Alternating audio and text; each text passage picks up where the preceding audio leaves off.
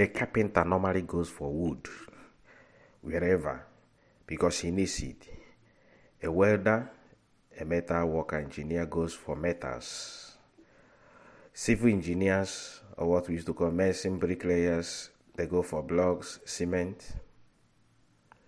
A teacher is in love with his chalk and his books and his pen.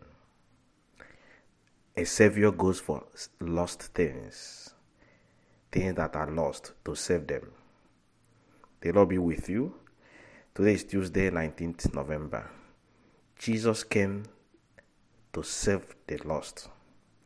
That's why he always goes along in the territories, in the boundaries, that zone where many people who are lost are located. That's where he goes.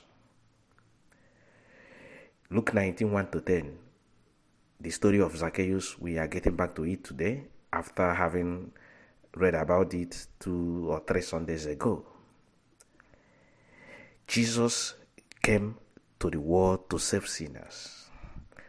Two things I recommend to you today. For you to be get discovered, to be found, you have to be get lost. Nobody will be found without getting lost first. What am I trying to say? If you identify yourself in need as somebody in need of Christ, He comes to you. If you find yourself think you are you don't need Him, you don't need help, you don't need God, you don't need Christ, He will pass your way. I want you to discover a zone in your life that is in need of salvation. This man Zacchaeus had everything money, fame, political influence but he was feeling empty. That's why when he heard of Jesus, he made effort. Discover an area of your life that needs help today. Discover one, one corner. Then make an effort. Zacchaeus did not stop at desiring to see Jesus. He made an effort. Even an effort that looks ridiculous. A fat rich man climbing a tree he recognized he has a, a short stature. He made effort. Discover your weak points. Discover your lost zones. Discover where you need help. People have been telling you at times they make comment, it may be your partner, it may be your friend, it may be your family. Then make an effort.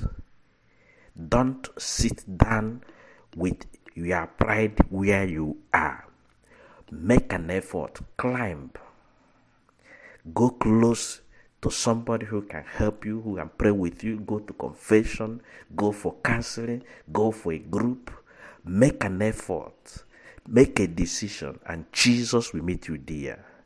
My prayer for you today is that Jesus will pass your way and see your hands up as we normally do in the exam hall. If your exam paper finish, you raise your hand, and then the supervisor will come close and give you more paper.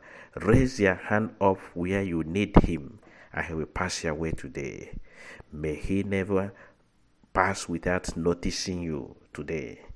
May you receive a good news in your difficult or dark zone of your life today. May you receive a new light. May you receive a deliverance and a healing May you receive an open door. And I bless you in the name of the Father, the Son, and the Holy Spirit. Amen.